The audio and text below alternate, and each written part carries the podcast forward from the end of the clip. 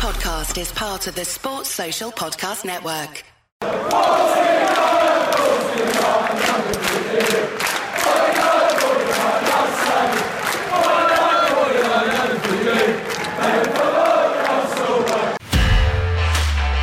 This podcast is part of the Sports Social Podcast Network.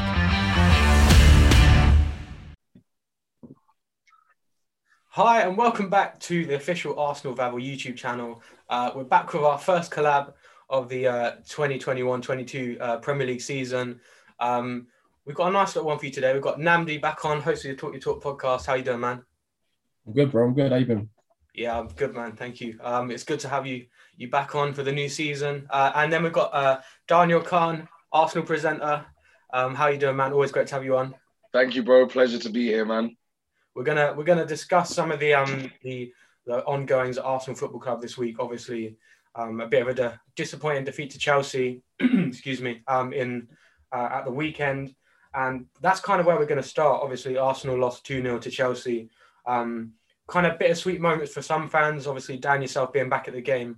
Um, obviously, being back at a game for the first time, well, full stadium in what over 18 months, and then but then losing to Chelsea, our deadly London rivals, two 0 How did it feel to be back, man?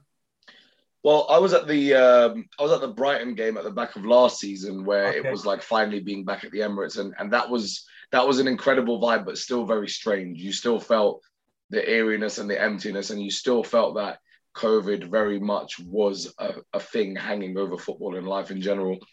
Uh, uh, on Sunday, though, it was totally different. It, it- there there was this of like I was at the Euro 2020 final as well, and that and that, that was of course ridiculous, hmm. insane, and one of the maddest things I've ever experienced. Yeah, This felt a lot more wholesome. This one felt like wow, we're home, and the um, all the food stalls are out, and all the scarf vendors are out, and the, the Holloway Road is busy again, and like it, it just all felt very good. Like all the Arsenal fans, there was a lot of Arsenal fans that didn't know each other that were all mingling, all chatting.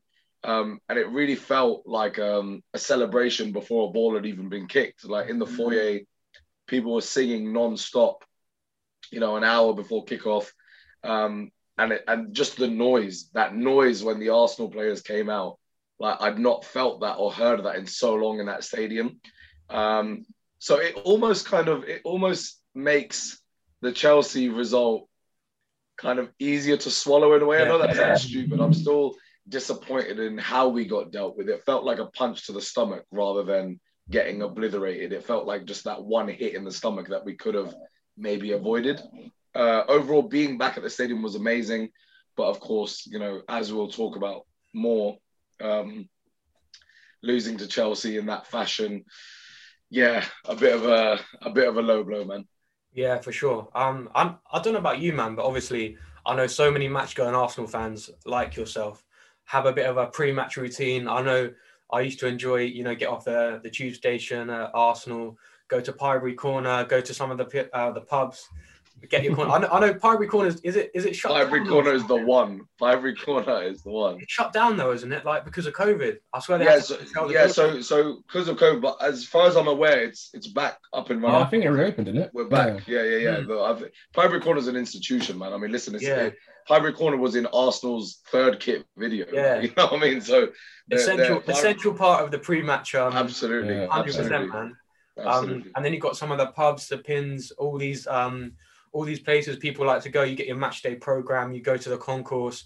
I don't know about you, but Block 26 was kind of where I like to stand with the the atmosphere um, pre-match. Get your beers in. What kind? What was the main highlight for you before the game? Like, where did you go? Where you're like, we're back, man. So I think what it is is when I when I arrive super early, then what I do is I get off at Highbury in Islington. So I like to make that walk all the way down the Holloway Road. Like, I like to I like to just take it all in. Yeah, um, and just it gives me a bit of time before I see the stadium and get gassed. It takes me a bit of time just to discuss the match and see what we think is going to happen. Um, this one we were running a little bit tight, so we got off at Holloway Road, and uh, when you get off, without fail, on your right hand side as you walk down, there's a banging jerk chicken spot uh, where they sell patties and stuff. So it was uh, three portions of jerk chicken and rice for me and my amigos. Um, we got a little drink. Uh, my cousin who's with me, he got a half and half because he was super ex- excited. He got a half and half. Oh, before kickoff. Before kickoff as well. So we played full whack for it as well. Um, but yeah, then we just got down to outside the armory, and that's where you, you know, people are on the roundabout and the Mhm. media's there, and you, you're meeting up with your friends, and just just hung about and caught a vibe. And obviously behind us, the team bus arrived. yeah. Lacazette was behind the team bus in his red Ferrari, and like causing all sorts of commotion. I don't know, I don't know why he thought that would be sensible, but literally everyone was surrounding him, and um, it was a really good vibe. It felt good to be back. I caught up with uh, Julien Laurens from the Athletic um, Okay. and spoke to him about the game. He was he's actually a he's a PSG fan, but also obviously because of his French roots, Arsenal. He's, he's got a soft spot for Arsenal. yeah. Um, I caught up with him. Joel, Joel Bayer was outside the ground as well. yeah. And um, yeah, just just that walk in that little funnel outside of Holloway Road Station up to the Emirates is is just always a good vibe, man. Mm, Hundred percent, man. I'm hoping to get back for the, the the Norwich game, which I believe is our next home game. So fingers crossed, um, we'll be able to get back in in the stadium. I think it will be a special moment for everyone, uh, returning to the ground. But obviously, um, an Arsenal podcast, we had to discuss everything about Arsenal. And unfortunately, a major factor of that day was the fact we lost 2 0 to our London rivals, Chelsea. Nnamdi, was, was that a tough one to swallow? You know what? You've just gone from down like like, like summarizing the whole, you know, the beautiful atmosphere of coming back to the Emirates, and now we actually got to talk about the game. We've got time to in the whole mood. Um, tough. You know what? It was it was a tough one to swallow. But the thing is, and, and, and that's that's kind of the sad part about what where I think our team's at. We- Were either of you two surprised at result at full time? No one really was surprised, and I think that was the real damning uh situation. Uh, just just just the overall situation of it that no one really expected us. Obviously, with um the circumstances around the team and stuff. Really, I still think with all our first team, I don't think we was going to beat Chelsea. So I think the it was a tough pill to swallow, but it wasn't a surprise for anyone. It wasn't a surprise for Gooners. It wasn't a surprise for any other fans in the league or around the world. I feel like we started that game expecting to lose, and that is a very sad realization to come to. Mm, yeah, no, I think the way I saw the game, like like Dan we were saying earlier, um, we started the game well. I thought like the first few minutes. Um, I know again watching on TV is a completely different experience, but Mm, even Gary Neville was saying Arsenal looked sharp in this first yeah, game. And then it, I think that was just the kind of original boost. The fans, the the party atmosphere at the Emirates, just like everyone happy to be back. We were pushing them on, and Yeah. we, we were playing some decent football, getting into some decent positions. Um, but then Chelsea just kind of had a moment. They just took a breath, and then what was it? Something like 15 minutes into the game, and Lukaku's got the ball in the back of the net, and he's already shushing the the the Arsenal crowd. Like Dan, again, was it just just a tough one to swallow? Kind of being there. Yeah, so spot on from Nnamdi, to be honest. Like, it's one of those ones where none of us were really expecting a win. When I was on my way to the Emirates, I was not, I wasn't hopeful about anything. I was just Yeah. happy to be going back to watch the Arsenal. Mm. It was only when kickoff uh, came and there was that first five minutes where I thought, are we having one of those days again where we just pull a stunning performance out of the bag Yeah. because the weather's popping and the fans are here, and then we'll go back to our season. But for today, we're going to ball out like Barca 09. Um, we started off really well. There were some really good moments. Pepe was driving at the defense. Emil Smith Rowe looked really lively. Sambi Lokonga, by the way, yeah, big fan. was That on. pass, that so- pass he made, that pass he made. no, at honestly, that was that was ridiculous. I was on the side when he hit that Yeah. ball. I saw the touch. I saw the way he opened up his body and the way he just leaned and cut that ball. It was like on a plate. And Sambi Lokonga was one of those really nice positives from the game. Seeing him mm. going, wow, like we've mm-hmm. like I think what we've done is instead of going the Yves Bissouma route and getting the prem- paying the Premier League tax, we've gone and found a player with same similar capabilities and like a similar kind of role in the team and got him mm. from Anderlecht instead, and he looks a top top player. But you're right with, with Chelsea, I felt like they were under pressure, but they took a breath, and I, I really felt this kind of maturity in their team and this mental assurance that we lack. Mm. Um, I think players like Jorginho really bring that to their team. I think their their back line, people like Cesar Azpilicueta, people like Marcos Alonso, they're they're they're players that don't scream out to you as world world class, but they've got this maturity that comes from their experience that means they're able to hold moments like that down. And um, as we were discussing off, off camera as well, that left side, Tierney was bombing up, and uh, there was a few early warning signs of us getting caught out with Reece James in far too much space. And in the end, you know, it, it told twice that, that that's where we lost the game. And I think I think that's it. It would have been a disaster if we got absolutely mauled by Chelsea, no doubt. We, we would not be sitting here going, oh, well, you know, fair enough, the better team won. We would have been distraught by it. But it's equally irritating to know that it was so simple for us to see that that side is getting exposed. Yeah. Maybe mm-hmm. we should do something about it. Mm-hmm. And then twice they used that weakness and got two goals from it. Yeah. And then aside aside from that, of course, Romelu was coming into the game and deciding to bully everyone and their nan. Like it were, it was getting really tense. Like in the end, like honestly, when Lukaku was getting taken out, I was applauding. I was like, well, we've got to do yeah. something. We can't yeah. just let him back into our centre backs and send them for a hot dog every time the ball comes. Yeah.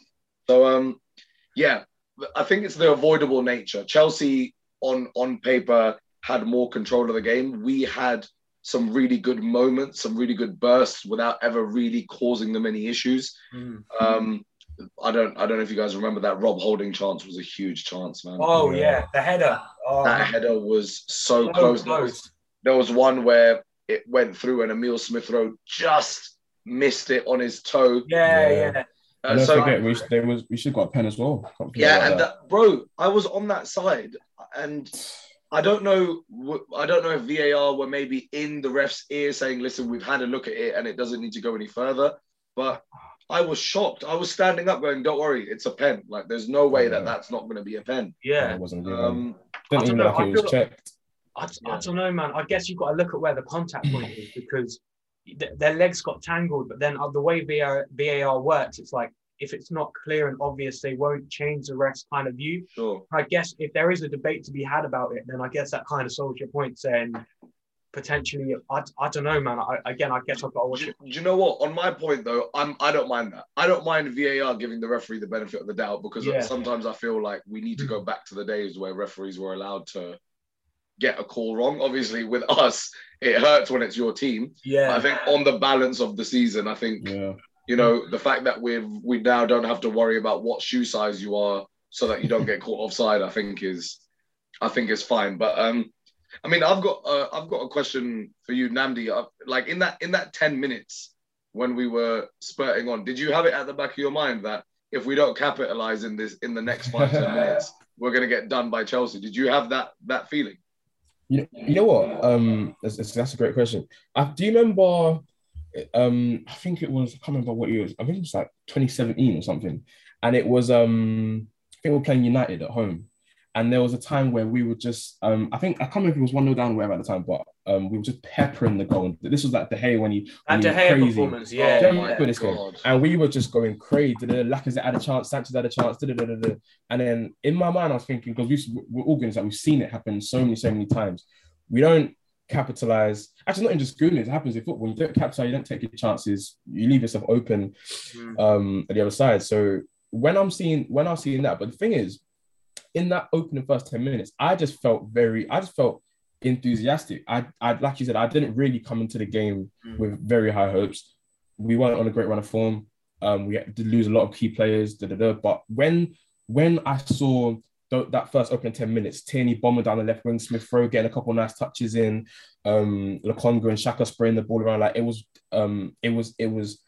I was just, enth- it was just enthusiastic to see us actually, you know, going at them. A lot of the pre-match talk was okay, maybe um, Arteta's going to go for a three-four-three, try and match them, da, da, da, which in hindsight probably would be a good decision. But seeing yeah. that on that, yeah. like on a defensive, um, like a defensive approach to the game, I was happy to see us go at them. You know, the champions of Europe, whatever. It's it's at our stadium. It's our first home game of the season. Let's get at them and give the crowd something to be riled up for. So um, in my head, actually, wasn't thinking, okay, if we don't score now, we're gonna concede because I was just like, let's just ride out the wave. You know, it's it's we're it's a youth it's a youthful team.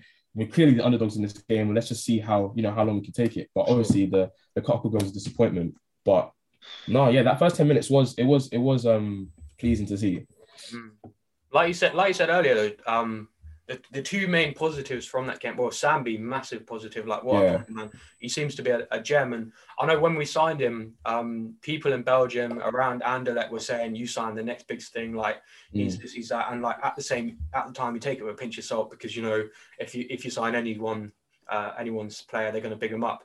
Um, but Sambi, massive positive. Um, you've now you're now at the stage where you're like, when Partey's fit, are you taking Xhaka out? Yeah, You're Xhaka taking for him. Yeah. Well, that's yeah. that's what Hmm. that was actually a discussion that came up with me and my friends when we were talking about, let's say, like a midfield three pivot.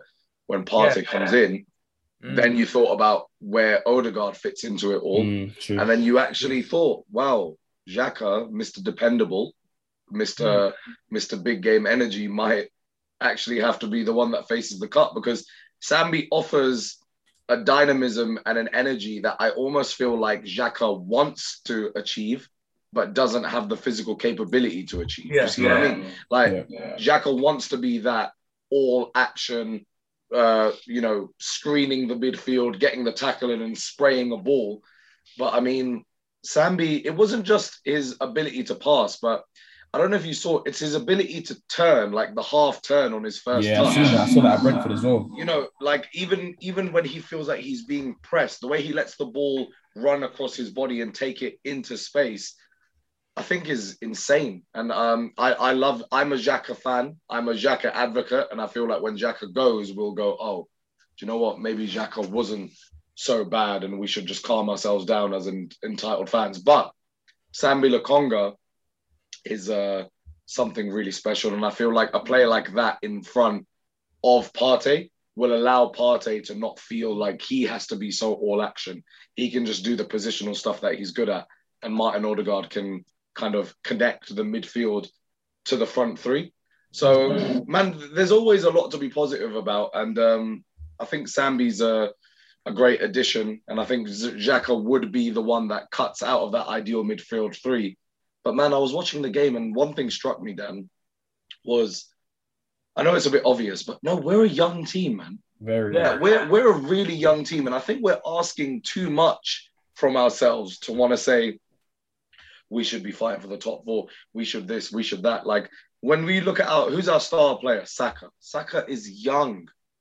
When you look at Bro, he's our- 19. He's 19. Bro that so like when you when you look at like 19 year olds around the world right now you've got like jude bellingham and that we're looking at jude bellingham and saying he's a child He's, eight, So- he's 18 still, Jude Bellingham, yeah yeah jude Yeah. bellingham is 18 but when we Mm. look at saka maybe because he's in the premier league or maybe he's at a prominent role in our team Yeah. we all of a sudden are now right this guy needs to drag us to success you've got Mhm. emil smith rowe as well super young sambi lokonga super young like we've got in key elements of our team even Martin Odegaard. Martin Odegaard has been around for donkey's years, and Mm. he's seen as this big time player. He's still only 22. 22, yeah. you know, and he's never really had uh, a club where he feels like he belongs and he can go and strut his stuff. This is his first big time arrival after flirting with loan spells in and out of Real Madrid. Um, so I, th- I think it's about managing expectations and trying to find out the best way to get the best out of these players and make them gel, like identity wise, especially. Mm. Yeah, hundred percent. Um, I, I retweeted something on Twitter the other day, just kind of touching on what you you said, and I've said it on some various kind of platforms this last couple um couple of weeks. But our team, you look at our team right now, like you said, Saka nineteen, Smith Rowe's twenty, Martinelli he's twenty, uh, Balogun he's he's uh, around 19, 20. Um, the, the that that made up our front four against Brentford Yeah. and it made up at one point what our front four was against Chelsea. Some of these players are like playing a lot of minutes at this age, and you think about it in four or five years' time, just think how good they could be. Think of Odegaard now, baller, Yeah. big player, but in twenty, in, he's only twenty-two. Think in three, four years, how much of a big player he could be. Just kind of on that, I excuse me, I did um. I retweeted something on Twitter saying Arsenal in five years' time, Saka, 24 years old, Martinelli, 25, Balogun, 25, Smith Rowe, 25, Saliba, 25, Lokonga, 26, Tavares, 26, Nelson, 26, Ben White, 28, Gabriel, 28, Tierney, 29, Odegaard, 27. Think how where that team will be in five years' time, where we could be potentially pushing to. Um, I think the future's bright, and Xhaka kind of has touched on it in some of his um his interview saying we're destined for success. Um, but but Nnamdi, how exciting could that team be in just like four or five years time?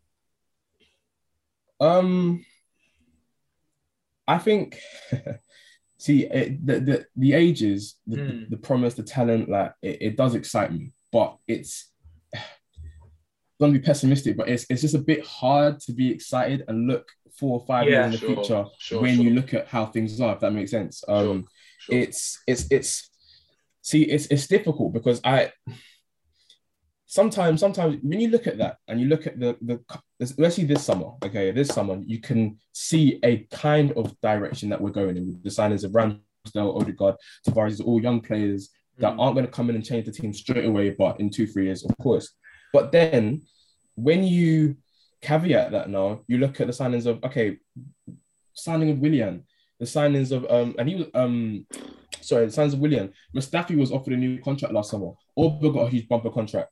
Talks of Lacazette getting a new contract. So when you look at that, you, you think, what direction are we actually going in? Are we going in this youthful direction? Because if so, then cashing in on Laca and and um them sort of players now is key. But then Mm. if if we're not doing that, then why are they, you know what I mean? Like why are these why are these not getting big money? Probably stifling. Why is Laca getting a, a new contract? Possibly possibly stifling the, the, the growth of someone like Balogun or Martinelli. Does that make It sense? almost, yeah, it almost it almost feels like where we want to go one way, but we don't want to fully commit. We yeah, wanna, yeah, yeah, We want to have our our other hand in the other pipe just in case. yeah, yeah, Um, and and when you do that, then you don't do.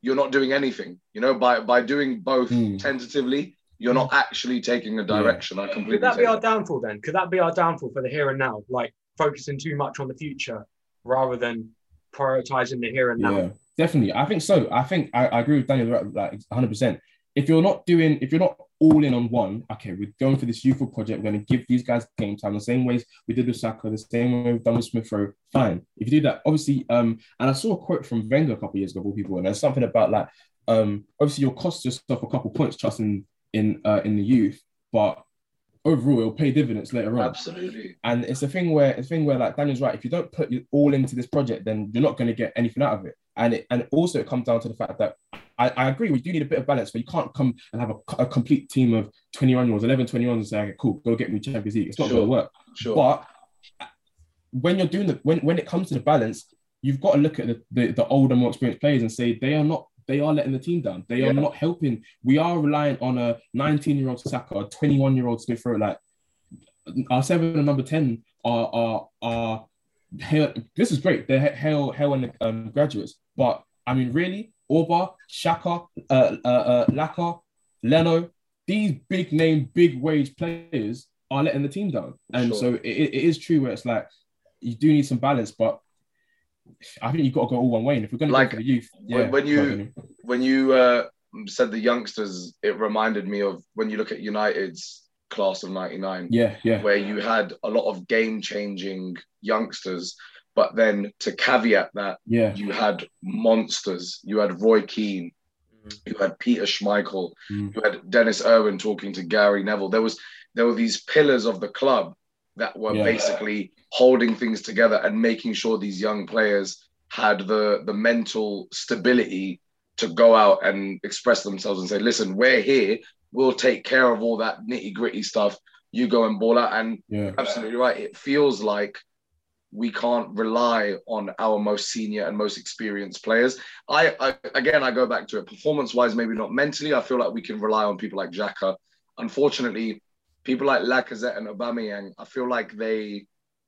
And, and I'm a Lacazette fan, and Mhm. Aubameyang has given me some great moments in an Arsenal shot. But I feel like when when it's popping off, um, they often check out of the Yeah. situation depending on their mood. Yeah. And um, when you've got players like Emil Smith Rowe and Saka that don't seem to check out in any situation, yeah, there's that alienation that, well, are we all on the same page or not? Or are you yeah, kind of just here for the vibes and the London lifestyle, or are you here to win games? And Yeah. um, I think I think that's where we're in a bit of a limbo. And it's funny because normally, if we want to clear people out, we, we are we do not have an attractive array of people that we can get big money There for. you go. Well said, well So we've got we've got younger players that we need to hold on to, otherwise our club will take a step back.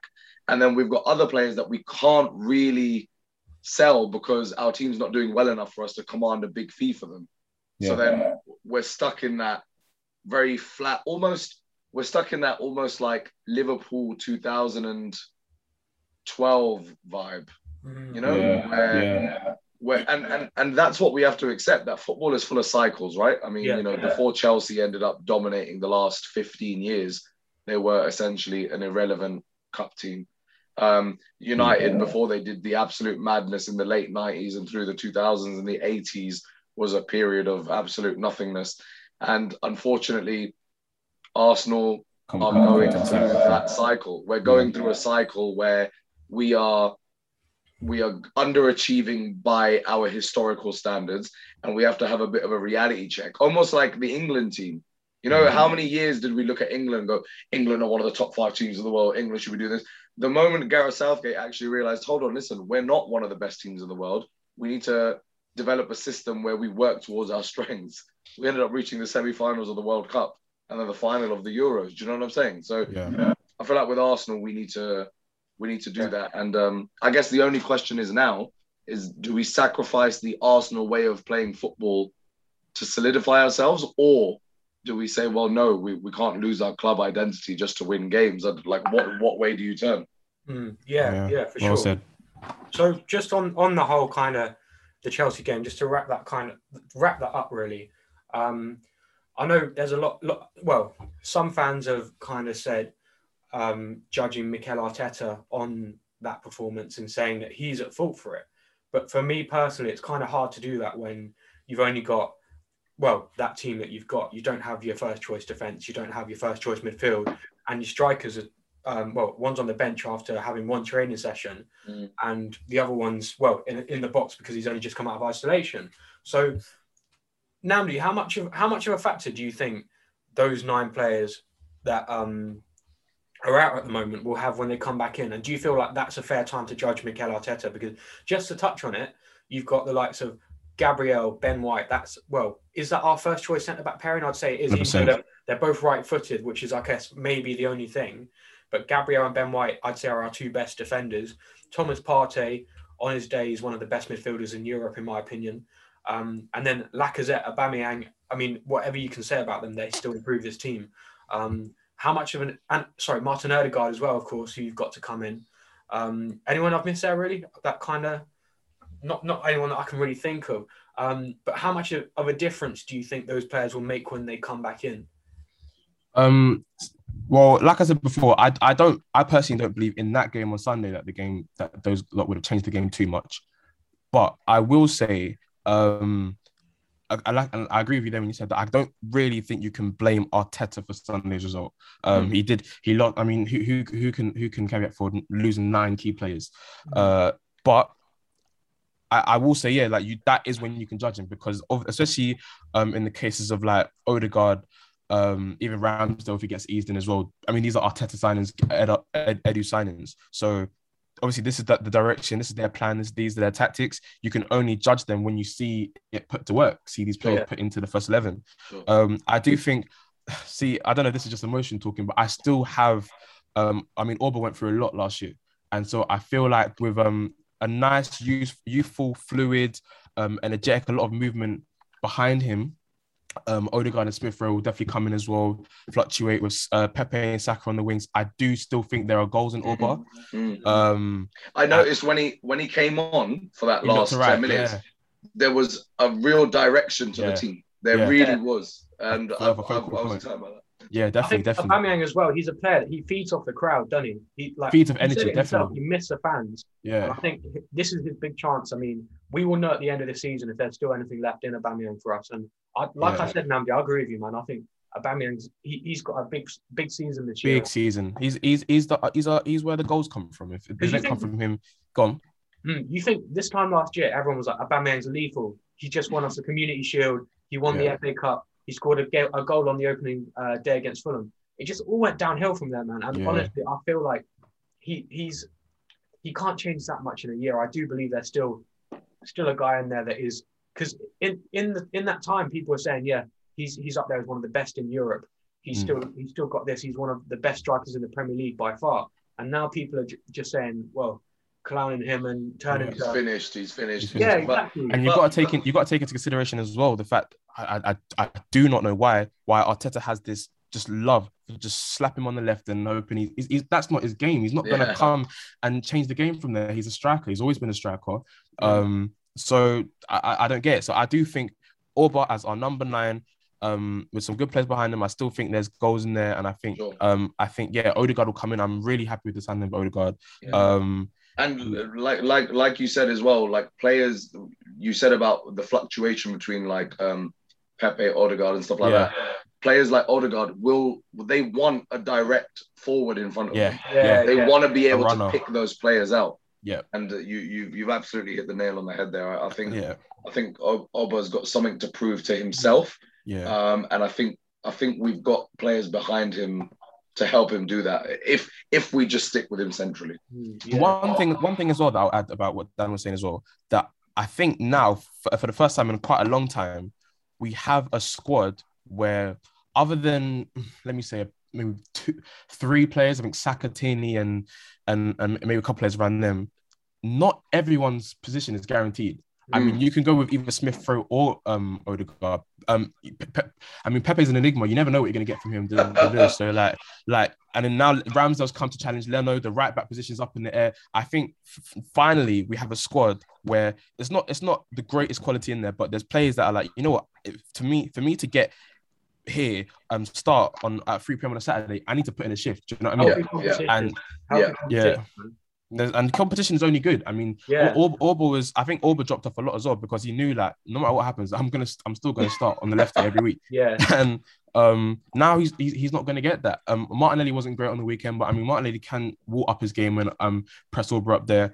The, Odegaard, Saka, um, Pepe, Smith Rowe, um, even Nelson can come in the team as well. There are there's competition for places, and I think that's good for the team. Hundred percent. Just on that, I know you touched on it. Dan, what's your opinion on Martinelli at centre forward? Do you think that's his future, or do you think he's Ooh. more on the left wing?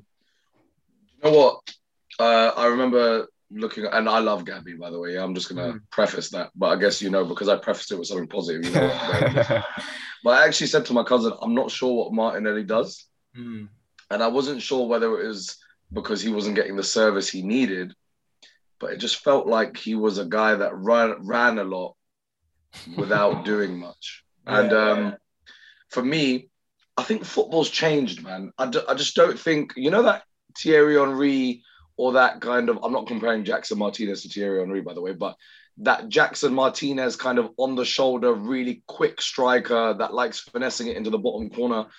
I don't know if football allows for that type of striker anymore. Mm, Um, I think you either you either have a focal point who is your like your big number nine or your monster, you know, like Yeah. you've got Like Lukaku. Yeah, Lewandowski, Haaland, Lukaku, you've got that type of player. Mm. Or you have like a pivot style one like Firmino or Griezmann or so, someone that brings players in. Um, or you have like a dynamic front three where all of them are kind of doing their bits. So with that said, originally I was like, oh my god, if we have Gabby through the middle, that rapid kind of striker. Like for example, when Mbappe first came on the scene, I was like, oh my god, Mbappe's that kind of almost blast from the past, really quick striker in the middle of the park that's going to tear defenses apart. But I think he will now go through his career as a wide forward. right, Uh, like I think that, and I think I guess because of how football's changing, I think that's where Gabby's future lies as well, with a license to come in on his stronger foot, Yeah. but starting the situation out wide. Mm. Um, Aubameyang is quick, but he is way more of a poacher than someone that runs at centre backs or, Yeah. or, or Yeah. something. Like he's uh, his first season with us. If you look at his uh, the type of goals he scored, bro, this guy was fox in the box. Mm. Yeah. You know, he was he wasn't he wasn't like that type of guy that would try and blitz past a centre back or beat two people and put it in the top corner. So I think for Gabby, his future lies out wide personally. And um, is this a big season for him? That's the question. I think we've been waiting for Gabby to fully pop off. And every time we see him, he's almost he his name being on the team sheet is what gets the fans talking the most. Yeah. Because we almost Yeah. feel like, oh, is this the game where Gabby's gonna do it?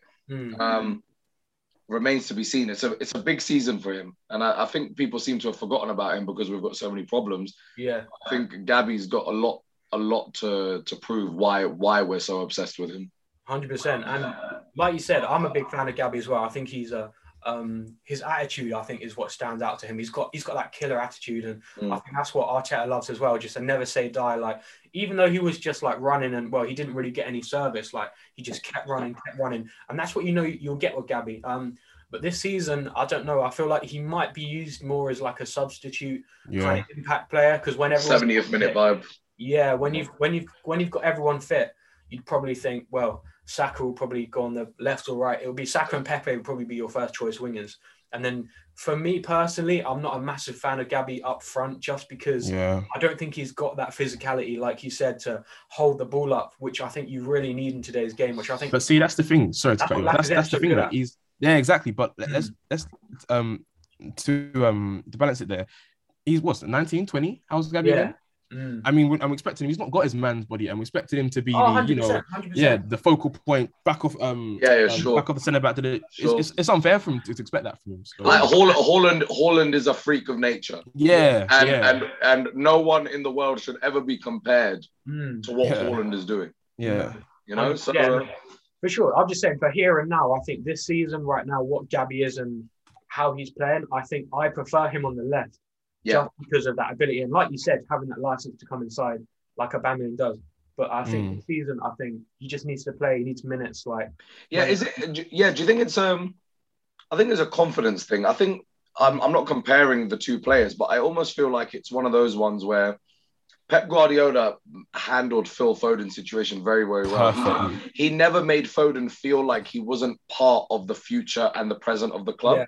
mm, And he never made Foden feel like he had anything to prove. He almost gave Foden this thing that, listen, it's only a matter of time where Yeah. you are going to be our guy, you know? Yeah. And I think with that meant that Foden didn't have the pressure. He, Foden just needed to go and play when he was given chances. And I think that's a similar approach that needs to be developed with Gabby Martinelli. We need to put Gabby on the pitch and make him feel like he can express himself. So we need to make him feel like he can go and attempt to take on three players if he wants yeah. Yeah. without feeling like he's going to get the chop or he's going to get slaughtered if he doesn't. Because once we unlock that confidence in him, uh, I know from doing an interview with him, uh, his English, I've, I've, well, I've not caught up with him since, but his English was non existent, but he was uh, taking lessons. He's So he's not, yeah. he's not one of those young players that is very worldly, that, oh, yeah, I know English and I know about pop culture, what's going on here. He's very Brazilian, very South American, and now he's moved to the other side of the world. Yeah, And I feel like giving him that confidence to just go and express himself and that everything will be okay, we'll get we'll get the best out of him eventually. I think. Mm, yeah, for sure. There, there's a player in there, man, and I'm really excited to see what Gabby can do this season. Mhm. Um, alongside Reiss Nelson as well. I think if he if he plays for us, I think Nelson just needs to play. He needs minutes as well, whether that be on loan, whether that be with us. That's just another question, but um, we'll wait and see that one. Uh, we still got how many days we got left until the. Well, I need to t- I need to touch on that, bro. Sorry, I'm so disappointed Reiss is not going out alone. Yeah, Yeah, I'm kind no, of surprised to by that as well. I'd have to no, I'd have to agree. I like like like I said, I just think he needs minutes.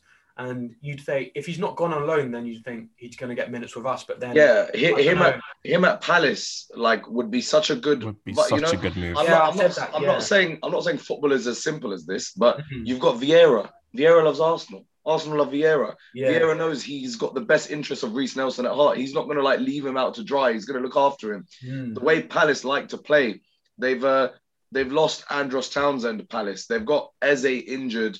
I know they signed uh, another player from the Championship, but they've got someone like Zaha outside.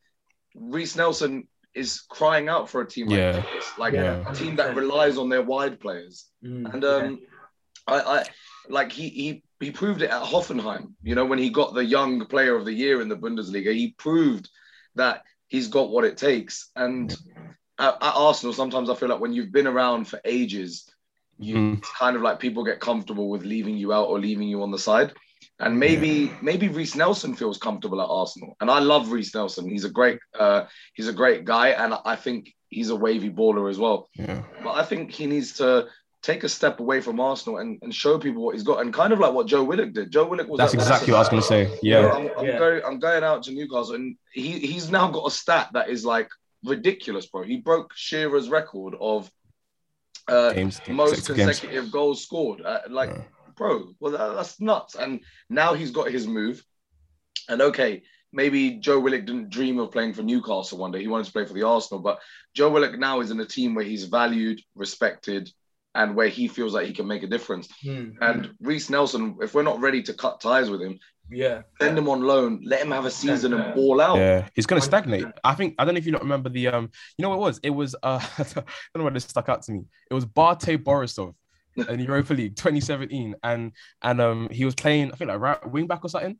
Mm, And I remember Martin Keown was just waxing lyrical about him because he was going crazy. Like he was playing so well. Yeah, then that was 2017. It's now four years later, and we're still saying, "Oh yeah, he's got a bit of potential." Like yeah, yeah. it's true. If, if, when you get to the point where it's like Mhm. four years potential, Yeah. and, you, and you're looking at his best mate Joe Willock, he's gone and, and, and taken the world. Like, yeah, I think I He think needs a- minutes. He yeah, he needs needs minutes. minutes. He, he needs to I play don't think he'll get at 25, 30 games in a season. Absolutely. yeah, 100%. That's what that's what needs to happen with Reiss. And I thought he should have gone on loan when Willock went on loan. I was disappointed Yeah, him on sure. loan then. So Yeah. because he was just sat around, wasn't he? And for the remainder of the season, just kind of sat around, like not even coming off the bench much at all. So I think well, he made appearances in the under 23s. I'm pretty sure. So yeah, He he should have did, gone on loan last that. January. It didn't happen. you Yeah, can't that- be that that's- this season. Yeah, need- that's we- that's a problem. That's a problem. Yeah. Uh, Reiss Nelson, a player of his stature, cannot games. be. Yeah, he cannot be Yeah. confined to playing for the under No. 23s for Arsenal. And we don't and we don't even have European football, so it's not like we can offer a, Well, yeah, a, oh, a, a lot. exactly, You know, yeah. Maybe probably is Reiss Nelson at, at his stage in his career going to be okay with a couple FA Cup games here and there? I don't think so. No, No. he needs. Yeah, he needs to be in a situation where he's competing for that starting Yeah. lineup every week. Yeah. Because Joe Willock's probably got an eye on the, on the World Cup team now. If, if he if he sticks in there, like he's Well, That- well, yeah. Well, he's at least even if he's not got an eye on the World Cup team, he's at least got an eye on. Okay, I can now become an established Premier League player. yeah or making, yeah making exactly. his debut for the England first team in some of the Exactly. friendlies or something like that. Yeah. something like that. Yeah. So I'm- I'm, sure Reiss Nelson will see that and be like, be motivated. To, anyway, like we'll see what happens with that. Yeah, hundred percent. So obviously, we'll, we'll move on now a little bit to talk about the transfer window so far and who we've signed. Obviously, we've had. Uh, let me just try to remember. We had Lokonga, Tavares, um, Ben White, um, Odegaard, and Ramsdale. I haven't missed anyone there, have I? Nah. No.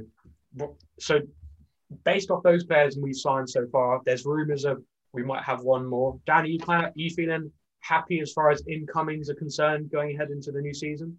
Sambi Lokonga had no idea who he was. Loved him after his first interview. Adore him after his performances. Hmm. Aaron Ramsdale. What guy? Well, I, I, you know, listen, I love Arsenal just like Aaron Ramsdale loves Arsenal. That's brilliant. But Yeah, yeah, true. I don't know why we I, like. I can't believe Sheffield United squeezed that much out of us. Mm.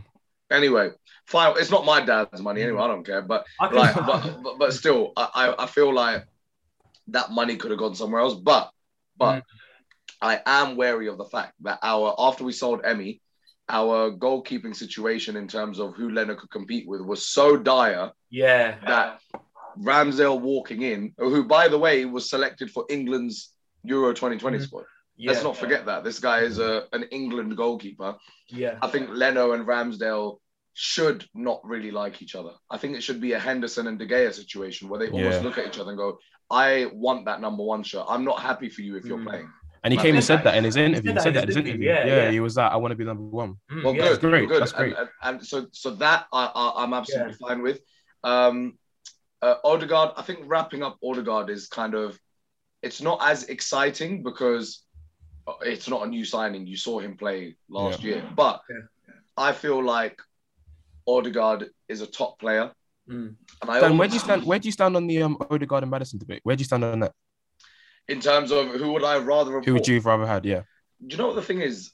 Maddison, 70 million, I feel like we would have had our pants fall down. I, I don't know if Maddison is the type of guy that is. I, I like Maddison. I'm a, I'm a Madders guy. I like his personality. I like what he brings to a team, and I like his dynamism as well.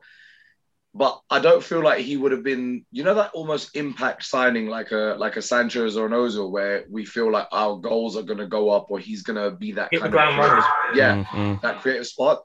I think Odegaard is the more level-headed choice. Yeah, Like um, we want Maddison and all. We're gonna do a sick reveal video, and it's gonna be all vibey and stuff like that.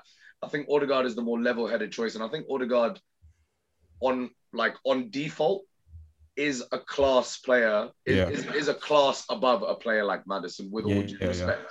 So um, Has he got a And higher also- ceiling as well? Yeah, yeah, he's got a higher ceiling, and also it's one of those ones where I don't see for now Emil Smith Rowe fitting into a midfield three. I'd like to see Emil Smith Rowe. Uh, sorry, in, in a midfield three. I'd like to see a mid, uh, Emil Smith Rowe in a front three, like Mm. out wide, like you know him and Saka switching in and out of situations and making them dizzy. And I feel like a midfielder like Odegaard is a much better complement to someone like Lokonga and Partey in the midfield. So Hmm. I, I'm I, I'm pleased with it, and I'm glad we we didn't have to fork out 70 million for uh, Maddison because I feel like 70 million outside of the Prem gets you an insane player.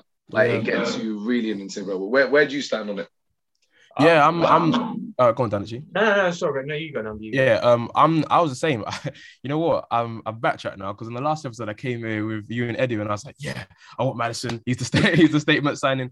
But I think um, when you when you calm down, you realize if you're being level headed, Odegaard for the half the price of Maddison, Odegaard is not half the player of Maddison. Yeah, yeah, absolutely. So it's it's probably the it's the um, how can I say? It? He's, he's probably the he's the smart signing. He's the smart Yeah. acquisition. He, I do think he's got a higher ceiling. Um, Madison's injury record isn't great. I would have loved James Maddison to play for Arsenal. Don't get me wrong. same, same. Um, but then if you if Arsenal the only re- the only point where I believe this signing becomes a better signing than signing Maddison is if the funds that we're saving on potentially getting Madison goes on a right back or a striker or something like that Right. if we if we are smart with that money and invest it in the team somewhere else where we have a good 22 year old um, promising attacking midfielder with a right back coming in for the price of Maddison, then I'm happy. If not, we'll have, we'll, only time will tell with it.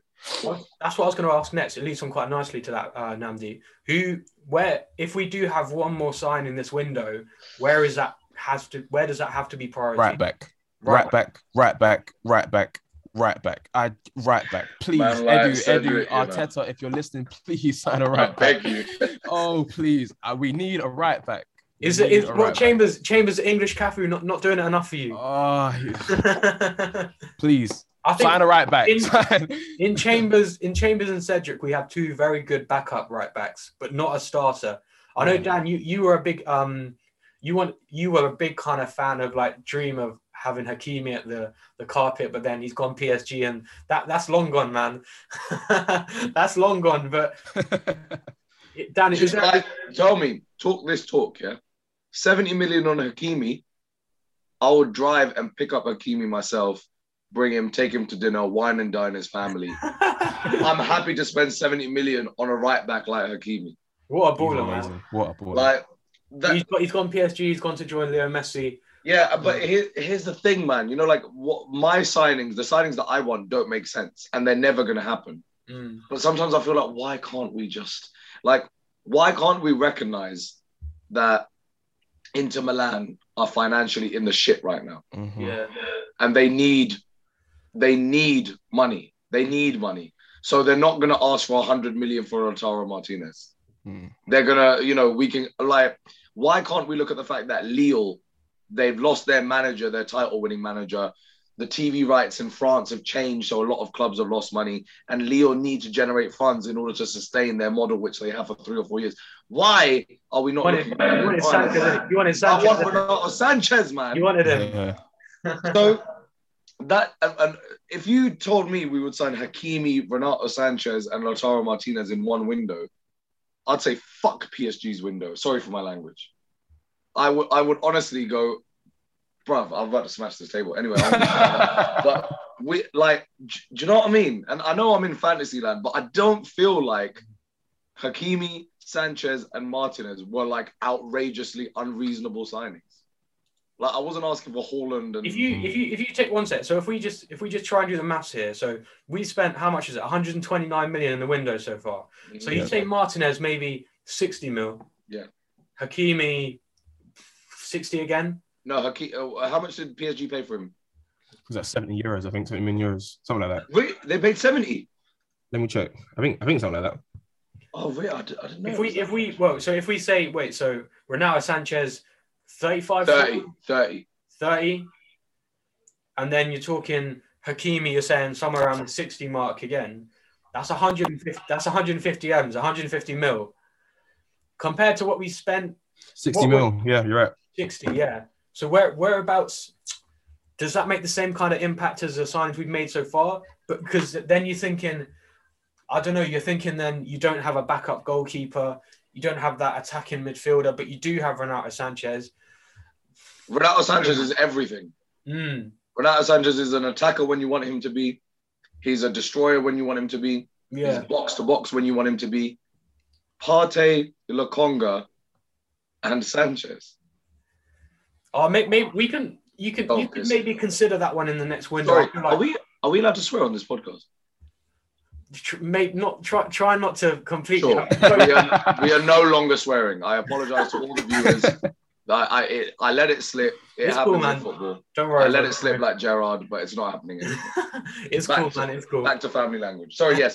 So that that midfield there, you're talking about a midfielder that would make me faint. You know. Hmm. Yeah. Yeah. So um, I think with with with it, um, I think maybe we could look at um, I think next summer we'll go for a centre mid because I don't know if Xhaka will still be. Well, I don't know. He's just signed a long term deal, hasn't he? So potentially at some Yeah. point soon we could be looking for a new centre mid, but we'll we'll save that conversation for another day. But um, yeah, just to, we're going to wrap up the podcast here with one final subject.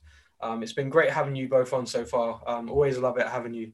Last on. The last time we had you on was uh, both of you on was uh, the Euros prediction. Euros. Yeah.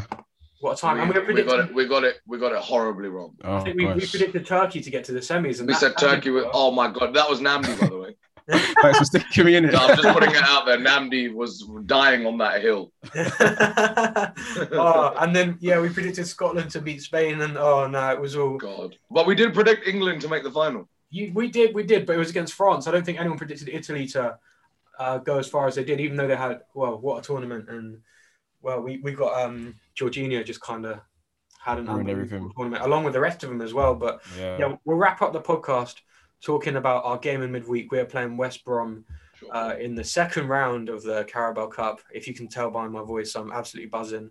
Um, it is a, well, I mean, to be fair, is a chance for us to get our first win of the the well this season. Um, First goal as well. Yeah, first goal as well. I mean, if we're not careful and we don't score against West Brom or City, The uh, August goal of the season is won't looking crazy. yeah, our goal of the our goal of the month might have to be a training video goal. um, but yeah, West West Brom. Um, Dan, can you feel any kind of excitement for that game? No, uh, but also, also, listen, man. Like, I guess sometimes when it, when it's gone wrong like this, sometimes you need a game to ball out and express yourself. And Yeah, I hope someone like Gabby Martinelli doesn't get a rest. I hope th- the, Arteta's in his ear saying, "Go and get a goal." You know, like go and open your account for the Mm. yeah, season. yeah, I hope Flo Balogun gets in the mix of that and says, "Go and get a goal." Like this is the Carling Cup. This is against a Championship team. Score against this team and show them that you're a Premier League baller. Yep. Yeah. Um, but it is what it is. It's a Carling Cup. Um, if we win, if we score some nice goals, I'll, I'll watch them back and I'll be excited. But um, all roads lead to Man City. To be honest, I'm not really bothered about Yeah. the West Brom game. Um, Nnamdi, Nnamdi, do we play a full strength team? Like realistically, like to try and get something to appease the fans here. Do we play a strong team? Because well, we've lost our first two games. Um, we haven't won any- any of the official games in pre-season. Um, well, apart from the two behind closed doors ones. oh my Do we have to gosh. play? Do we have to play a strong team here just to get some sort of win on the board? Oh my gosh, we are falling. So... Look how we're talking about our club. I know, Um, man. You know what? Yeah, yeah. We need we ha- we we have to win. Um, I wouldn't I wouldn't say um full strength. I'm st- I think we're still waiting on like scans like on the updates of like Tierney and that sort of those sort of players. I would say, you know, I would I would say reasonably strong. Um, honestly, El like, Reiss, yeah, that, those sort. Of, Mo, no, some players, yeah, definitely can get a I'd get, start, get a start run maybe like Tavares. I think it'd be good to see him. Yeah, Tavares. yeah, yeah, run for out, sure, sure. He's Yeah, 100% honest though. But he'll he'll start, but then he'll probably have to start again on Sunday, depending on Tierney, innit? So, Uh-huh. um, Do you play Aubameyang? Do you play Lacazette, seeing as they can get minutes before City? I would, I would, I, I'd, I agree with Daniyal. I would, I would start Martinelli and Balogun. Um, I think Auba only had one training session last week, innit? So I let him rest until City, so he's fully ready. Yeah. But um, you're right. We have to win. We, ha- Mm. we, we have to win. And West Brom will be no pushover as well. I mean, I know mean- they were relegated, but you saw the way they played against us in some of the, the games last season, and well, they're already top of the championship. Well, you can't really read into that too much at this stage, but um, I think yeah, like we have to be careful here. Um, That's but- a walk. That's a banana slip right there that we're looking Mm. at because then out of there you can't say okay Chelsea were a better team and Brentford we had all this. If, if we go lose to West Brom tomorrow night, it's like what's the excuse? We're gonna have then? to delete Twitter. Yeah, yeah, don't put this episode out if we lose tomorrow. So yeah, no, hundred percent. Do we need to focus on these cup competitions this season though? We're not in Europe. yeah, Um, we obviously we're going to have limited minutes, but to something to appease the fans this season, No. we need to focus No. on a, a Carabao No. Cup or a or I a think me and Daniyal, I think me and Daniyal agree all our here. eggs in the league basket. yeah, no. Top We need four, to- like we need to throw every egg everything. Yep, in that damn basket and then reckon? smash that. But yeah, yeah, it's, it's just got to be about the league. Mm. Yeah. It's just Yeah. got to be about the league and pushing as high up the table as we can. Uh, whether it's top four would be the equivalent of a trophy. Like if you tell, if you say to me top four or the FA Cup and the Carling Cup, Mm. I'm taking the top four. I can't lie. Somewhere Arsene Wenger- watching this and smiling. Yeah, he's like, I told you. But, So, um, would but you- Papa Vengs, I've always believed in you. Mm. Like not these pagans. I've always loved you. So I, I agree. So just to just to play devil's advocate here, would you take top four over fifth place and a FA Cup? Yes. Yeah, I would. I would. I haven't seen. I haven't seen my team play Champions League football in five years. yeah, but the I thing is, would. are we re- like? I don't know if we're, we're gonna get smoked in the Champions League. Do you see what I mean? I just want to be in it. Honestly, I just want to be in it. I You think. think, you think, yeah, but then also, I guess with Nnamdi's point, you'd also then you get more money, you'd be able to invest in more players to then hopefully build a stronger side to Yeah. not get smoked in the Champions League. I don't. Wow, what you said there, the fifth. FA place Cup, in the FA Cup and fifth. So you're I- Europa League because- football, and to, I, if we got FA Cup and fifth place, I would feel happy. Like obviously, I'd I think I'd rather have fourth in Champions League football, but I would feel happy with FA Cup and fifth with Arteta saying that's progression. We've seen something on last season. As Mm. long as we keep progressing, that's something good. But I don't know. I don't know for you, Dan. FA Cup and You fifth. know what? I'm a big fan of winning the Europa League. You know, Yeah, I honestly, you know, like these, I like. I want to win it. I want to win it. You know, I some think fans, some win it, fans talk about the Europa League like it's nothing. Like when we're in the Europa League, I am desperate for us to win it To win it. because of two things. One, the the prize is getting into the Champions League. Yeah, Two, the experience of quarterfinal, semi-final, final, all or nothing. Like I feel like that does so much for players, and that does so much for team mentality. You know, like yeah, just just growing and knowing how to get through barriers in knockout tournaments. Mm. Yeah. I, I would I'd love that. I don't know if I would just take scraping fourth place and then you know really kind of just playing a few group stage games and then struggling in the other. Do you know what I mean? Yeah. Yeah. I, I, I would um I would take uh yeah I'd I'd take fifth in FA Cup. Surprisingly, I know a lot of Yeah. people are like, "What are you on about?" But I just feel like I'd I'd do that, and then if we could win the Europa League as well, then we've got Use two trophies. well. We've got two trophies and Champions League football, and the vibes. Do you know what I mean? So Yeah. Always got the vibes, man. Always got the vibes. So yeah, cheers, lads. Uh, it's been great to have you back on again. Cheers, guys, for watching. Um, just before we go, West Brom predictions. Nnamdi, Two 0 Arsenal. two 0 Dan, three 0 Arsenal. three. Okay, okay. That that would be very. That would be a very good result. I don't know. I, I, I can't see us keeping a clean sheet if I'm being completely honest. I'd say I'd say two one just for for the sake of it. I do think we'll win though, and I, I think well we need to win. It's as simple as that. But um, yeah, Arsenal play West Brom um, in midweek. Um, what day is it? It is Wednesday. Arsenal play West Brom on Wednesday, so that will be um, I think that's, that's tomorrow, isn't it? Yeah, tomorrow. Tomorrow So I'm yeah. recording tomorrow, so um, yeah, hopefully um, this will be out um, on match day. So hopefully Arsenal can get the win, um, and then Carabao Cup could be our year. Maybe we'll wait and see. It is normally Man City's competition. Yeah, the Um, Man City Cup. Yeah, yeah, for sure. So cheers, lads, for coming on. It's been great. Make sure to like, subscribe. Um, all these guys' links will be in uh, the description. So make sure to drop them a follow. And we will be back again soon. Um, but until then, we'll catch you next time. Cheers, bro. Thanks.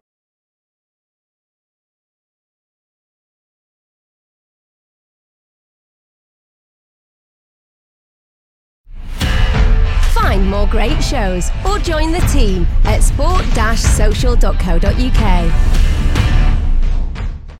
Sports Social Podcast Network.